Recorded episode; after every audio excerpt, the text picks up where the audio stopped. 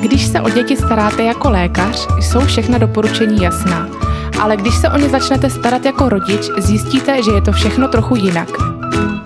Posloucháte podcast Pediatrie na vlastní kůži. Dobrý den, vítám vás už u 14. dílu našeho podcastu. A téma dnešního dílu je očkování. Díky covidu mám půdu alespoň trochu předpřipravenou. Přeci jen jsme teď častěji slyšeli pojmy jako imunita, proočkovanost, kontraindikace očkování a další. Dnes to ale vezmeme úplně od začátku.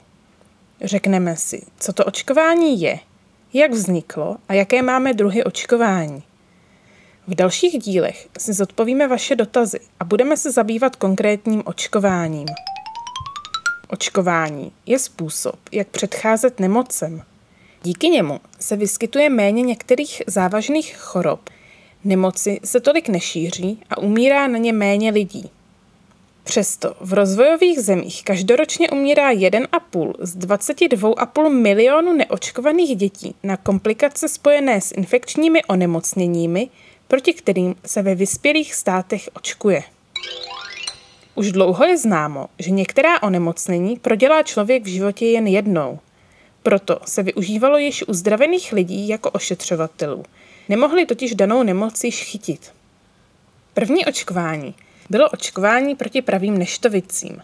Nepleťte si ale pravé a plané neštovice. Plané neštovice jsou ty, které vaše dítě pravděpodobně chytne ve školce a počítají se mezi běžné dětské nemoci. Pravé neštovice to byla mnohem horší choroba. Projevovala se vředy a horečkami a 30% nakažených na nemoc zemřelo. Ale prý byla hrůza ze zohyzdění často větší než strach ze smrti. Pro představu, ve 20. století zemřelo na pravé neštovice až 500 milionů osob. Zkoušely se různé metody, jak nemoc léčit či ji předcházet. Lék se bohužel nevymyslel – ale některé preventivní postupy se daly označit za předchůdce očkování. Pro představu, o co šlo, vám teď přečtu úryvek dopisu z roku 1717 od manželky britského konzula v Cařihradu, kde popisuje, jak v Turecku bojují s neštovicemi. Žije zde řada starších žen, které tuto operaci provádějí. Za tím účelem se organizují malé skupiny 15 až 16 lidí, Mezi něž pak zmíněná stařena přijde s ořechovou skořápkou plnou čistého neštovičného hnisu. Velkou jehlou škrábne do žíly, což ani moc nebolí, a nakape do rány pouze tolik jedu, co se udrží na špičce jehly. Tato metoda sice částečně fungovala, ale přeci jen měla své mouchy. Například, že nemocný nemoc přenášel dál. Naštěstí pak přišel doktor Jenner – který je považován za objevitele očkování. Ten si totiž všiml, že dojičky krav, které ošetřují krávy nakažené kravskými neštovicemi, poté neonemocní pravými neštovicemi. Zkusil tedy vytvořit očkovací látku s virem těchto kravských neštovic a tu poté podával. A opravdu, lidé, kteří byli očkováni, poté pravé neštovice nechytili. Tehdy vzniklo i označení vakcinace – a je to ze slova vakca, tedy kráva. Očkování se postupně šířilo do celého světa. U nás zemřelo ročně na pravé neštovice do zavedení očkování zhruba 9 tisíc lidí ročně. Po zavedení očkování toto číslo postupně klesalo. V polovině 19. století zemřelo kolem tisíce lidí ročně a v roce 1900 dokonce u nás nezemřel nikdo. Poté ale začalo přibývat lidí, kteří se nenechali očkovat a začaly vznikat antiočkovací kampaně. A tak bohužel opět přibylo nemocných. V roce 1966 zahájila VHO takzvaný eradikační program, tedy program k vymícení pravých neštovic. Ten byl v roce 78 jako úspěšný ukončen. Byl to totiž přelomový rok, protože od tohoto roku již nikdo neonemocněl – a bylo tedy možné očkování ukončit. Roku 1980 potvrdila eradikaci i VHO. Pravé neštovice jsou jediné onemocnění, které je světově vymícené. Teď jsem stručně vysvětlila, jak může A snad by i ideálně mělo očkování fungovat. Když bychom se ještě posunuli v historii, tak bychom viděli, jak postupně přibývalo očkování proti dalším onemocněním a jejich výskyt postupně klesal. Zde ještě uvedu jeden příklad a tím je očkování proti viru dětské obrny, tedy polioviru. Naši prarodiče a možná i rodiče si ho bohužel ještě pamatují. Tento virus může postihovat část míchy a způsobovat ochrnutí končetin, případně postihuje kmen mozkový a pak zachovává trvalé vážné následky. Někdy způsobí i ochrnutí dýchacích svalů, a tedy udušení. Proti tomuto polioviru se začalo očkovat v první polovině 20. století a první zemí na světě, kde byla vymícena, bylo právě Československo, a to v roce 1961. Od té doby se vymítila postupně v dalších a dalších zemích a v roce 2020 již bylo jen několik desítek případů v Afghánistánu a v Pákistánu. Historie očkování je sice zajímavá, ale teď už pojďme dál. Myslím, že tyto dva příklady ukázaly, jak je očkování zásadní. Tak si jdeme vysvětlit, co to tedy přesně je. Očkování je podání očkovací látky, díky které je člověk schopen chránit se před cizími organismy. Jednoduše si to lze představit tak, že tělu podáme trochu cizího materiálu. Ono ho proskoumá a vymyslí, jak se s ním popere, až ho bude hodně. Docílíme toho tak, že do organismu vložíme něco, proti čemu se bude poté tělo vytvářet protilátky. Ty ho budou následně chránit proti danému onemocnění. Pokaždé, když se tělo setká s daným virem či bakterií, protilátky v našem těle ho zničí. Cizí materiál, který vložíme do těla, nazýváme antigen. Antigenem může být například oslabený mikroorganismus, jako je to u spalniček, zarděnek a příušnic, mrtvý virus, jako u černého kašle, nebo částice viru, jako u chřipky. Případně vakcíny vyrobené z genů dané bakterie či viru. Poslední zmiňovaný typ vakcíny známe nyní z covidu, ale je to třeba i očkování proti HPV. Naštěstí jsou v dnešní době vakcíny mnohem méně zatěžující organismus než dříve. Například v očkování proti černému kašli dostali naši rodiče až 3 tisíce antigenů.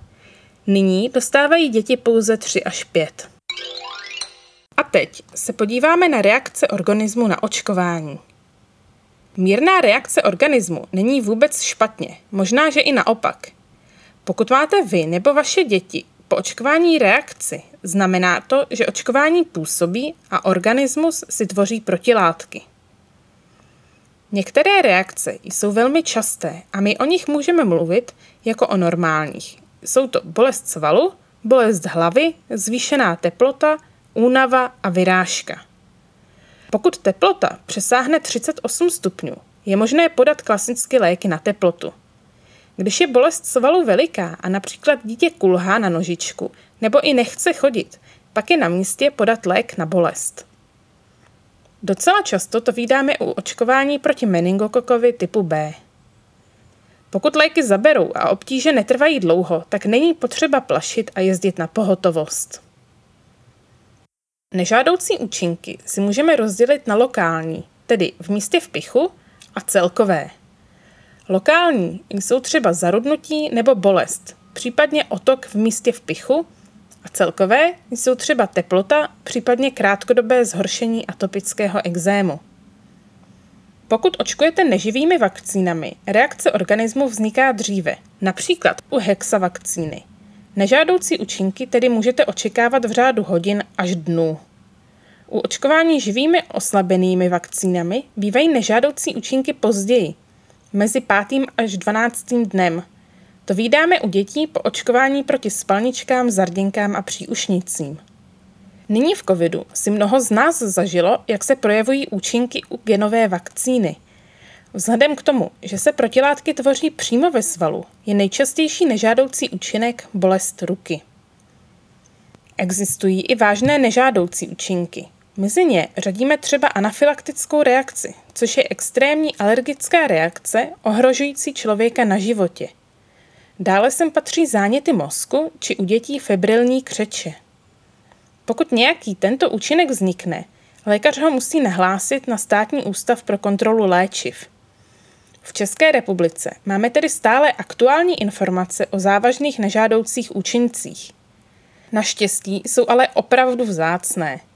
To znamená, že riziko prodělání nemoci s jejími závažnými důsledky výrazně převyšuje riziko vzniku závažných nežádoucích účinků po očkování.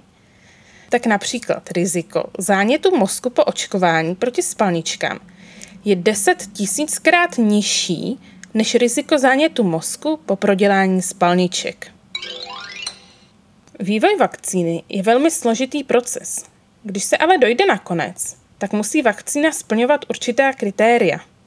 Například musí být bezpečná, musí působit pouze na daný organismus a ne na jiný, musí být dostatečně účinná a nesmí způsobovat závažné nežádoucí účinky. Aby se dostalo některé očkování u nás do oběhu, musí ho nejprve schválit EMA, což je Evropská léková agentura, a potom náš SUKL, což je Státní ústav pro kontrolu léčiv. Očkování dále můžeme dělit na povinná a nepovinná. Povinná jsou u nás pouze očkování proti spalničkám, zarděnkám, příušnicím a hexavakcína, což je očkování proti záškrtu, tetanu, černému kašli, žloutence typu B, hemofilu typu B a polioviru. Ostatní jsou pouze doporučená, takže tam záleží na vás. Zvláštní skupinu tvoří očkování při cestování, Sem řadíme třeba očkování proti žluté zimnici. Některá nepovinná očkování jsou hrazena pojišťovnou. Na některé je příspěvek a jiná si musíte plně hradit. Teď si pojďme vysvětlit některé pojmy, které s očkováním souvisí.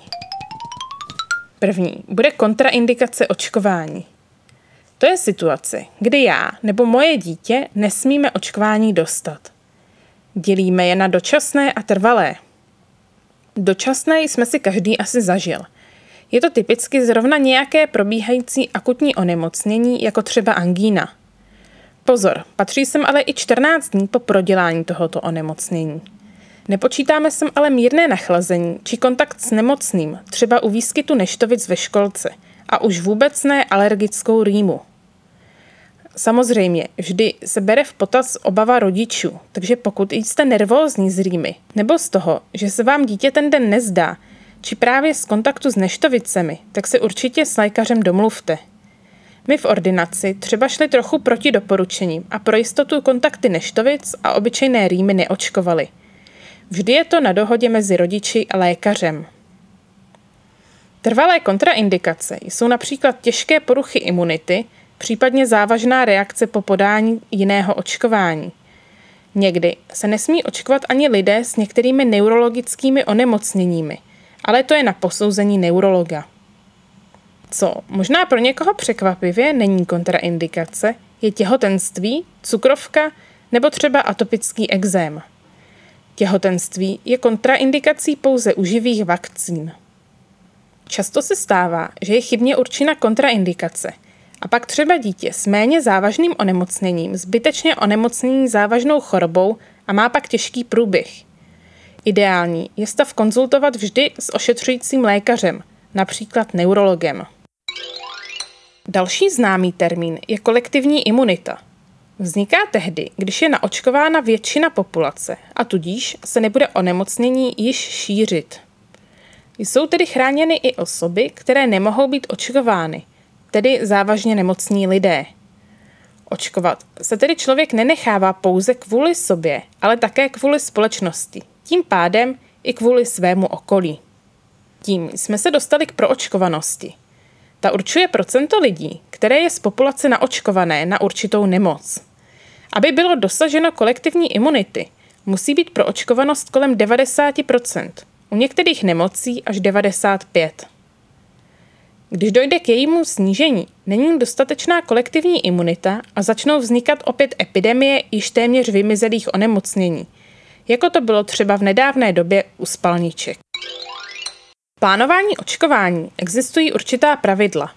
Mezi stejnými látkami se musí dodržet vždy určité rozmezí. Některá očkování stačí podat za život pouze jednou, například žloutenka typu B. Některá pouze párkrát v rozmezí několika měsíců, což je většina povinných očkování v dětství. A třeba poliovirus se očkuje v hexavakcíně a poté se ještě podá jednou, takzvaný boostrix, tedy posilovací dávka.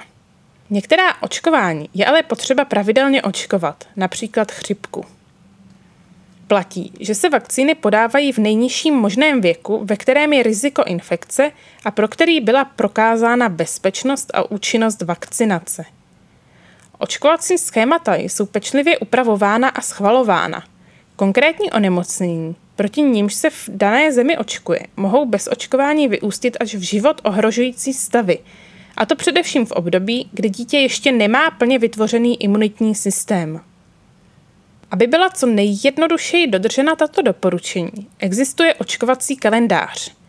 Ten nám říká, v jakém věku co naočkovat a v jakém časovém rozmezí. Když si ho vyhledáte, uvidíte, že první sloupec jsou povinná očkování a v druhém jsou nepovinná. Takhle si můžete krásně vypozorovat, co vaše dítě čeká. Zároveň vidíte, kdy je vhodné podat ta očkování, o která stojíte. Celý kalendář si postupně projdeme v dalších dílech. Zajímavé je, že kojenci očkovaní v odpoledních hodinách spí lépe a naopak kojenci očkovaní ráno a dopoledne mají často rozhozený režim. Sama jsem si to vyzkoušela s dcerou a opravdu po očkování odpoledne pak krásně usnula večer a prospala noc a další den již byla fit. Zatímco když byla dopoledne, tak poté něco dospala odpoledne a v noci to nestálo za nic. Potom jsem se dozvěděla o této studii a vše se mi vyjasnilo. Takže pokud si můžete vybrat, kdy jít s kojencem na očkování, zkuste se domluvit na odpoledne. Ale pozor, není to žádné oficiální doporučení. A jak tedy vypadá samotné očkování? Jak jsem už zmínila, člověk musí být zdravý v dané situaci a alespoň 14 dní po prodělané infekci. Při příchodu do ordinace by se měl lékař vyptat na zdravotní stav, a to jak chronická onemocnění, tak akutní. Někdy se děti ještě vyšetřují, není to ale nutností. Poté se může přistoupit k samotnému podání očkovací látky. Kromě očkování proti rotavirům, které se podává ústy, probíhá zbytek očkování injekčně, nejčastěji do svalu, u malých dětí do stehen, u starších dětí a dospělých do ramene – Dříve se očkovalo i do hýžďového svalu, nyní se to ale už nedělá. Jednak je vyšší riziko poškození tkání a jednak riziko podání do tuku a ne do svalu. Některá očkování, jako třeba proti spalničkám, zarděnkám a příušnicím, se aplikují podkožně do předloktí. Na závěr se zapíše očkování do očkovacího průkazu, takže ten nezapomeňte sebou. Když půjdete na očkování, Připravte se, že to pro vaše děťátko nebude nic příjemného. No, představte si, že si takhle hrajete na přebalováku s nožičkama, najednou vám někdo drží ruce, někdo nohy a pak vás ještě píchne. Takže není žádné překvapení, že každé dítě pláče. Ale u většiny dětí stačí pochovat a po pár vteřinách je zase v pohodě. Někdy dokonce hned usměvavé. Abych řekla pravdu, já se očkování s dcerou téměř nebála. Možná proto, že jsem byla zvyklá na očkování dětí. Možná proto, že mi v té době její pláč kvůli kolikám přišel normální. Ale nakonec to předčilo má očekávání. Poprvé samozřejmě zaplakala a pak plakala i chvíli v náručí. Ale po nakojení se uklidnila. Od druhého očkování se ale už krásně uklidní v náručí a řekla bych, že čím je větší, tím to zvládá ještě lépe. Potom, co máte očkování za sebou a jediná památka, kterou máte, je náplast, byste měli čekat 30 minut v čekárně. To je z důvodu vzácně se vyskytujícího anafylaktického šoku po očkování. A to je vše. Teď už je jen na vašem těle, aby začalo tvořit protilátky. Dnes jsme si povídali hodně o historii a o tom, jak očkování funguje. V příštím očkovacím díle si zodpovíme některé vaše dotazy, tak nám je směle pište. Poté se podíváme na očkovací kalendář a postupně si ho spolu projdeme. Snad jste se dnes dozvěděli něco nového a my už se těšíme zase za týden u dalšího novorozeneckého dílu našeho podcastu Pediatrie na vlastní kůži.